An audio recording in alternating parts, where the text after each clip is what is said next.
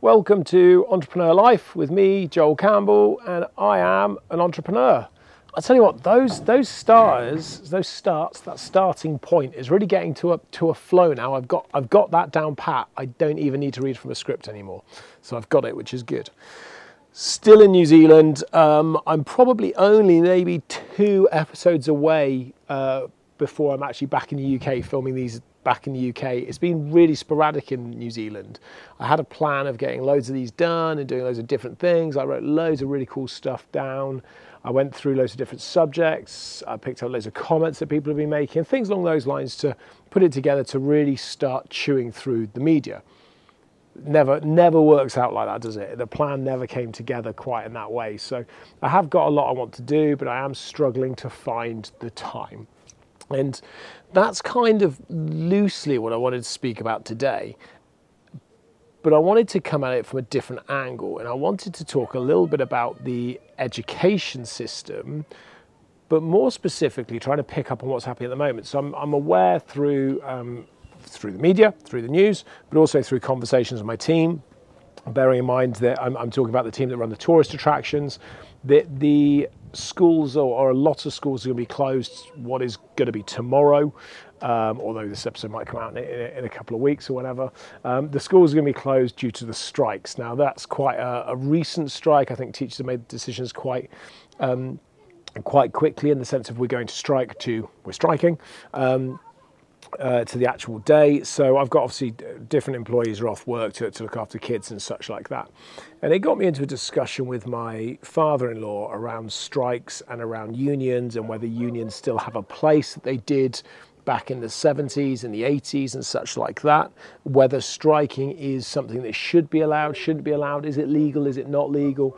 And we came at it from very different angles. Fundamentally, we came at it from, and it got a little bit heated actually at one point, I should say fundamentally, I think we come at it from the same. We, we, we end up in the same place. We have the same outlook on, on how this should work. But the journey of getting there, we have very different. And he's very much kind of oh my God, what's happening over there? Um, it's fine, then carry on, it's fine. Um, we home educate, I'll come on to that. He very much came from a perspective of, you know, well, what, what other choice do, do people have if conditions and pay are so bad? How do they actually get to level up a little bit without striking? How is there any, how is there any other way? Um, it's a last resort, and I agree with that to, to a point. I guess I look at it from a from an employer perspective of you're being forced or bullied or pushed into doing something that you might not actually be in a position to be able to do. And if I put that very quick into a business sense, if you're striking because of pay and you decide, right, we, we haven't got the pay that we want, we want more money, we're going to strike, we're walking out unless you give us 10% pay rise, for example, or an 8% pay rise, or a 5%, whatever that is. Now, let's say that happens and the company in question just does not have enough money to pay that. If everyone was 5%, but ultimately the best the company can get to is 3% because if they do any more, they're going to go out of business. But the employees aren't happy with that, 5% or nothing. So the company goes under. And everybody is lost out. So there is a balance in there. And I do appreciate this is more complex than that and, and the whole thing with the teachers. And I don't want to get into the striking as part of the conversation. What I want to talk about is I, I do want to talk a little bit about it, but I think there's a misconception that teachers are striking over pay. And I'm not sure that's right. I wonder if they're actually striking more over conditions. And starting teacher's salary is due to go up in, in September, I think, to about 30k. I don't know whether that's going to be starting or, or once you're trained and such like that. But it, it, it's not it's not a huge salary, but it's not a small salary. It's definitely livable off. I think the challenge is teachers are heavily, heavily overworked. I think the conditions they operate in are crap. I think what they are asked to do is ridiculous. And I think the entire education system is broken. And that is the actual problem here, not necessarily the pay for teachers. So we home educate our children. We've home educated our children for a number of years now. I say we in fairness, Emma does. I always say 95% because I like to try and give myself a five percentile, but the reality is she probably does 98%. Um, so we've had the experience of our kids being at school and out of school. And actually, when my daughter just did a, the final year at primary, and she just did the first term at secondary, and we decided to take her back. She actually decided she wanted to come back to home ed. So we've we've been through the journey, and and through that, I've been chatting to a number of teachers. I spoke to her form tutor. I spoke to some of the senior team at the school, and I spoke to the deputy head as well. When we elected to take her back to home education, they wanted to obviously go through why, you know, the questions, uh, have discussions about it, and such. And we basically, and I basically explained to, to, to the teachers and to the deputy head that the school system's broken. And my daughter's struggling with a few bits there in terms of um, the disruption that happens in school because teachers are spending so much time having to look after disruptive pupils, which might not necessarily be the pupil's fault, but they are. So they spend half their lesson just trying to manage the kids so they can actually teach the kids. And this is what they said to me was they do find it hard because half of a 45 minute lesson or a 50 minute lesson is spent managing three or four children that are being difficult. And the other half is spent teaching, which must be incredibly frustrating for a teacher, so frustrating. They did say that once you get to year eight and the separation happens, you start separating on ability. What happens is the higher ability classes, which is where my daughter will be, start finding it a bit easier because they're not having to manage the pupils' behaviour because generally speaking, the pupils that are in the higher classes are better behaved. And there's certainly a reason for that. Um, you all right? How was your day? Yeah, always a good day. Always a good day. There's beer in the fridge. Oh, I've gotta go get the dog yet. Well, and when you get back, there's beer in the fridge. There you go. My father-in-law's just returned home from work. Um, so where was I? So, so fundamentally, there's that will make a separation. The school did say that that actually, if your daughter stays until year eight, she'll she'll go through the separation, she'll be in a different group, and she'll find it less disruptive, and she'll probably get on with that better. And I went, yeah, that's probably true. But what happens to all those kids that don't go into those high groups? You're going to put all the disruptive kids together, and I know this because that was me, and that was me God, I'm going to turn 40 later this year. So is that 16 years I went to school?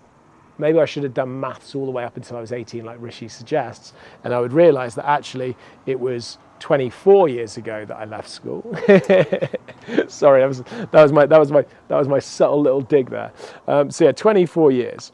And they're still using exactly the same system now as they did 24 years ago when I was at school. Now, I operate a number of different businesses and I've been through life in many, many different aspects. In my business, for example, if we operated the same systems in 24 years' time, I guarantee you majority of them will not work. Like, or they will have improved so much, or there's different ways of doing things that we could change and adapt and move that would see it far more beneficial for everybody. The school system has not done that. So that was the first thing. The second thing I said, and this, this was a bit of a sticking point, was homework. Now, I've always said that I will not force my kids to do homework. If they choose to do homework, then I will support it. But if they do not want to do their homework, then I'm not going to force them to do it. And the reason is because I believe you go to school to do to learn. You go to school to, to be taught certain things by teachers, by qualified professional teachers you do not then get given work to then go home and do at home. Your, your education time is your education time at school. Then when you're at home, that's your home time. That's not go home and do additional work. And I've, I really believe that what that does is it just conditions people from a young age. You go to school, you do your work, you get given extra work, you go home and you do that in the evening. Where's your time? Where's the me time? Where's the individual's time? And then when you leave school, you're conditioned like that. So when you go to work for somebody and get a job, you will go and do your job and you'll do your eight hours, seven and a half, eight hours, whatever it may be. And then you will go home and you will continue working.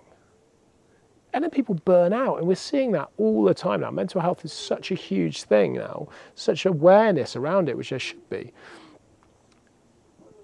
But fundamentally, people are burning out because they're working too hard or too long or too much or just the way that they're running their lives because it's almost like that's the expectation. It's the expectation of your company, it's the expectation of society, and it becomes the expectation of yourself and it is ingrained into you from school age. So I was like, my daughter is not doing homework. And when I spoke to this, when I spoke about this with the head and with the um, with her with her tutor and with the senior um, uh, team that I spoke to at the school, with the, with the senior directoral team as they are, um, they didn't necessarily disagree with that. But I then related it, or I, I reiterated to say, I don't think students should have to do homework any more than teachers should have to go home and do marking. Once a teacher finishes their day at school, their day is done. They shouldn't have to go and do marking at home. They shouldn't have to go and prepare lesson plans. They shouldn't have to think about what's going to happen in the next few days or do their own continual professional development. That should happen and be allocated within their job. They should have time within their day to be able to do those kind of things, to do their marking, to do their lesson plans, to think about their CPDs. If I did that with my employees, they would all leave. And I remember years ago when I was a lifeguard, we had to do uh, a certain amount of CPD, so continual professional development. We had to do a certain amount of allocation training. We had to earn a certain amount of points over a period of time. We were doing all of that, and that meant we had to do certain levels of training. You right, guys? Um, and we, we had a specification for that, and it was done within our working hours. We were paid for it, and it was allocated into our working hours, and that was fine. But if I'd been asked to do that outside of my working hours, I probably would have done it because I really enjoyed my career and I think that's what I've expected of myself and I believe that's what society would have expected and my the company I worked for have expected, but it would have been wrong. So I'm really pleased they didn't force that because it meant I didn't have to go against the grain. It was just the way. Um, and that's what we do in our organisation. We don't expect people to work beyond their hours. And in fact, we go out of our way to be like, hey, look, you've done your hours, fuck off, go home. don't pick it up. Don't pick it back up. And we do send people home like that on occasion. Then we do say to them, leave your computer at work. And don't get me wrong, sometimes people take their computers and we run flexi time and we're very flexible about the way we work and remote work and such. So people do work from home, they will pick up a couple of hours here, go off for a couple of hours, pick up a couple of hours here. So that's fine, it works in certain instances. Um, not all of our companies, that's more of the, the, the, the, the companies that work. In some of our businesses, they're very much um, rota based, they're customer service, customer facing, therefore they have to be on at a certain time, but we appoint breaks, and when they leave, they leave their work at work. They don't take it home with them. And I think this is one of the problems with the education system, is that teachers are expected to rock up at their day. I'm not really sure what time they start. I think it depends on the school and where you are and what you're teaching and such. But you get it in the morning, so that could be 7:30, for example, 8 o'clock. So you could have had a 45 minute commute beforehand. You could have left home at quarter past seven, seven o'clock, quarter past seven, maybe even half six. Um, you get to school, you have to start then prepping your, your classroom, make sure everything's okay, get all your stuff ready and together so you're prepping for your day. then the kids turn up, you go into registration, you go through your lessons, lesson after lesson after lesson, different groups of kids throughout, different ages. So maybe five different groups, might be five different lesson plans, could be six, could be four. Um, so you have to think about that. You've got breaks and stuff. During that time, you're having to deal with brilliant kids, really, really engaging, really getting on with it, really understand it. I'm sure that's lovely. Um, and then you have to deal with kids that struggle. And therefore, they might play up a little bit more. And now you're having to deal with behavior and how that works. And you're having to deal with kids swearing at you and being disruptive and abusive and kids arguing, and very different things, which I'm not blaming on the children. And then once you've done all of that, you go home. You have to have your own life at some point, see your own friends, see your own family, see your own children. You have to eat at some stage. And then you're going to pick back up and do marking or do lesson plans. And that's just crazy. And when I positioned this to the deputy head, he said to me, the way his, his, he was structured was he does his full day at work and he goes home and he will have dinner and you know see his family and he will normally get back about six and he will do six till eight his family time and about 8.30 he will pick back up the work and he will do that then through till midnight. Sometimes one in the morning sometimes 11 just depending on how busy he is. And i was like that is mental. And he was like yep and i've done that for the last 20 years. And i was like shit. You have been doing that for the same amount of time as i'd left school pretty much. Actually a little bit little bit less but um, and I, and I was saying to him, that is so broken. And he was explaining that he's only got a few years now. He's counting down the days to retirement. And I thought that's so, so sad that you're in a job which is all about educating and teaching and growing people. And you're just counting down the days to retirement. And that's no fault for him. He was absolutely brilliant. And I, you know, I was really pleased with the way that he articulated things to me and the way he responded and how open and honest he was. But I was just like, wow, this system's so broken. And I did say to him, I believe there will be a time because the government aren't going to change this. They're just not because they're just inept. They are unable to see beyond their own idiocracy of how this doesn't work. And in fact, it's getting worse. You know, Rishi Sunak, I made light of it earlier, saying that kids should go to do maths until they're 18. Why? What's the fucking point? I mean, I was I was not good at maths at school. I was not good at school, full stop. But my maths now is unbelievable. Like, and I say that like you know, in all seriousness, it is unbelievably good. My addition, my subtraction, my division, my timesings, my basic numeric maths is really good. I can do it pretty fast, pretty accurately. And if it's big, big numbers, I might not get to the exact figure, but I'll get to a ballpark really quite quickly. My division is solid. I'm so good with percentages.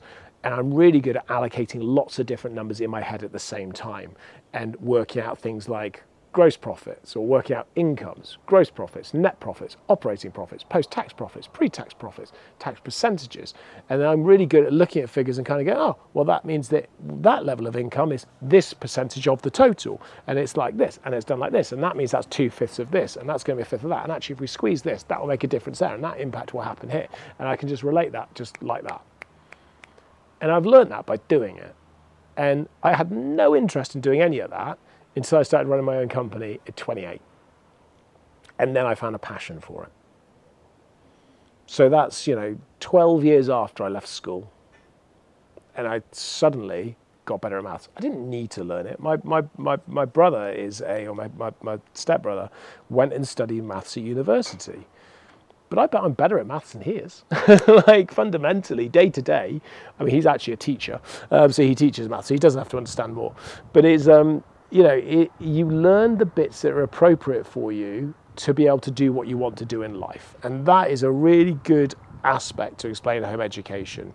You pick the bits your children are interested in, you let them lead the direction. Yes, we do fundamentals of English, maths, science, and such like that, but generally they lead the direction of what they're going to learn because they're engaged in it, they enjoy it, and because they're engaged and because they enjoy it, they learn better they absorb it better and they know so much more. So they might not have the neatest handwriting and their spelling may not be fantastic, but they fundamentally are better, more rounded education than I think people that go to school are. And that's not the fault of people at school, it's the system. It is broken. And if you don't realize that, if you don't see that, then maybe you should go back to school for, a few years because it is totally broken. We still operate the same system that we operated decades ago and it's never changed. And I'm going to finish, I'm, going to, I'm getting to the end point. But what I'd said to the head was at some point, a school, because the government won't do it, will make a change. There is a school out there with a headmaster and with the deputy heads and with the senior team and with teachers that's so against the way the education system is. And funny enough, every time I speak to teachers, they all agree that it's totally broken. But everyone seems scared or afraid, or they don't want to push back to make the change, which I, I, I will bench and I'll come back to. But I did say at some point there's going to be a school that going to go, no, fuck it we're going to do education the way education should be done. And this deputy head told me that the way schools run is based to support parents to go to work. But actually, the optimal time for children to learn is from like 11 o'clock to 4 o'clock. That's the best time for kids to learn, not at 9 in the morning. Um, now I don't know that exactly. I'm not. I'm not a scientist. I don't have that kind of information. I'm, I'm quoting somebody else that told me that, but they've been a deputy head for you know two decades. I think they know what they're talking about in that sense. somewhere there's a school that is going to force the change. They are going to turn around and go, sod it. We're going to start at 11. We're going to finish at 3 we're going to finish at 4. We're going to have a non uniform policy. We are going to have a first name basis. So students call a teacher by the first name. We're going to do sit where you're comfortable, not where we allocate. We're going to do let's have more discussion based learning. Let's not have to sit there in silence and put your hand up in the same way. If you need to go to the toilet, just go to the toilet. If you don't want to be here to learn, don't be here. We're not here to force you to learn because you can't force anyone to learn. It's just it doesn't work that way. You have to want to learn, and they will operate more in a sense that is driven by the pupils and by the students than it is by the education system. And they won't give a shit about the grades or the marks or any of that kind of stuff. Now, don't get me wrong, that's going to be one hell of a brave school because they're going to have to go against the Ofsted side, they're going to have to go against the local authority, they're going to have to go against other schools, other teachers, the parents, potentially some students, and fundamentally they're going to have to go up against the government. But I guarantee within a few weeks and within a, a month or two, and certainly within a term, that's going to start to have an impact. It's going to get so much noise and notoriety and press. They're not going to have to concern themselves with any detrimental comeback because it'll be too risky for the government. The gov- government are risk adverse in that sense. They wouldn't dare do anything else. And what will happen very quickly after that is people will realize that's the way to do it. That's the way I want my children to be educated. And that's the way children want to be educated. And it's also the way that teachers will want to teach. And suddenly, teachers are going to be applying to go to that school to teach because that's what they want to do. And they're going to get more enjoyment. And the culture of that school fits with what they're trying to do and why they went to teach in the first place and parents will want to go to that school, want, they want their kids to go to that school because that's where they get the best learning because it's built around the individual, it's built around the student, not around some government statistic. And students want to go there because it's more enjoyable because you can focus on the things you want to focus on. If I'd been allowed to do three times the amount of PE, three times the amount of drama, three times the amount of history, and three times the amount of cooking, I'd have been a grade A student Absolutely, without a doubt, because those were the things I enjoyed. All uh, applied uh, things, all things that I, I did rather than use my brain. And uh, certainly in that way, not as academic. And there'll be so many kids out there like that. But there's also kids the other side. So, you know, it's that balance. But what will happen suddenly is you'll have a, a, an influx of teachers wanting to teach there, an influx of parents wanting to get their kids there, which means everyone has to move to the area. And suddenly you're going to see the price of houses in that space, in that area, go up. And there'll be more demand for people to live in that area, which means there'll be more demand for the services, which means more people will start to live there, which means more council tax will get paid, which means the councils will generate more income to be able to provide the services. It also means that people that might be moving away from the area will be able to generate more money for their house prices. It will become a more sought after area. And when things are more sought after like that, it raises them. I would love to see more inner city schools, schools that really struggle due to the low affluency of their area, making this change, because they are the ones that will then gain the most. The reason why I wanted to come back onto the circle around the striking is because it's interesting to me how teachers that I speak to agree that the system's broken, that the education system's just, just totally broken, it's out of date and needs complete radical overhaul. And they'll talk about that quite openly. It's interesting to me that they understand the student psychology and the psychology of individuals of why it's broken, and really they know how to fix it. That's the thing. It's not the fact it's broken. You can get anybody to tell you what the problems are. Finding somebody that can tell you what the solution is, that's the real challenge. And they're there, they know what the solution is. And they're striking based on, yes, pay will be an aspect, but that's probably driven more by all the extenuating factors of rising cost of living, not due to low pay or not due to being underpaid necessarily. It's, it's the fact that you know everything's now more expensive. That's why they're after more money. It's more to do with the conditions, and the conditions are a factor of the broken system. So teachers and unions will strike based on the conditions, the problem, but why are they not striking to say, fix the fucking system? fix the root cause, fix the absolute root cause. And it's the same if, if, if in health, for example, you go into, let's say you go to hospital because you've got a headache. The cause of the headache might be something really serious. So you don't want them just to give you a couple of paracetamol to make the headache go away for the next two hours. You want them to investigate and fix the root cause of the problem so you don't continue to get the headaches, if that makes sense. I'm sure it does. It made sense to me. But that's the problem is they, they're not fundamentally fixing the root cause of the issue. And I just think it's interesting that people are striking based on that as opposed to striking to say, fix the fucking education system because it's broken and it has a direct correlation with businesses because I see it all the time. And I'm going to leave you with this little nugget. We spend so much time in our business and every company I've worked with and every business I see and every team building and training, we talk about this think outside the box. Think outside the box. And I'm like, where the fuck did the box come from? When you were born, you weren't put in a box.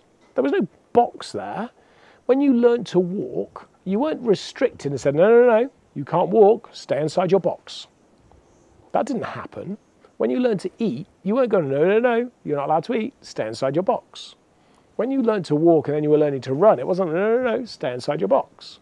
It's not until later on that we put you into this mythical box that basically stops you from being an individual. It stops you from thinking for yourself. It stops you from being able to have any kind of notion of expression that is outside the norm, outside the walls of this box. And then that happens for years when you're in school. We put you in this box. You're just smashed and smashed and smashed and smashed and smashed until you fit into this box. And then when you leave school and you come into employment, what's happening now? Every single employer is like, think outside the box. We want you thinking outside the box. What fucking box? When did we put you in this box? We put it to you whilst you were in the education system. And if we hadn't done that, businesses wouldn't then be then spending the next five, ten years trying to get you to think outside the box. Historically, that's what the labour need was, or that's what they believed the requirement was, was people inside a box, people that say, yes, sir, no, sir, yes, ma'am, no, ma'am, and just do exactly as they're told. That's not the world we operate in anymore. We want free thinkers, radical thinkers, people that can express themselves and utilize more common sense aspects, but it's all just been smashed out of them. So, this whole think outside the box, every time you use that from this point forward, think outside the box, just remember we created that problem. We put people in that box because of the way we run our education system. And I fundamentally think now is the time to start not putting people in boxes in the first place, and then we won't have to try and fix the problem 15, 20 years down the line. That's my episode. Thank you very much. It's been a bit of a rant, I appreciate. This has been Entrepreneur Life with me, Joel Campbell, and I am an entrepreneur.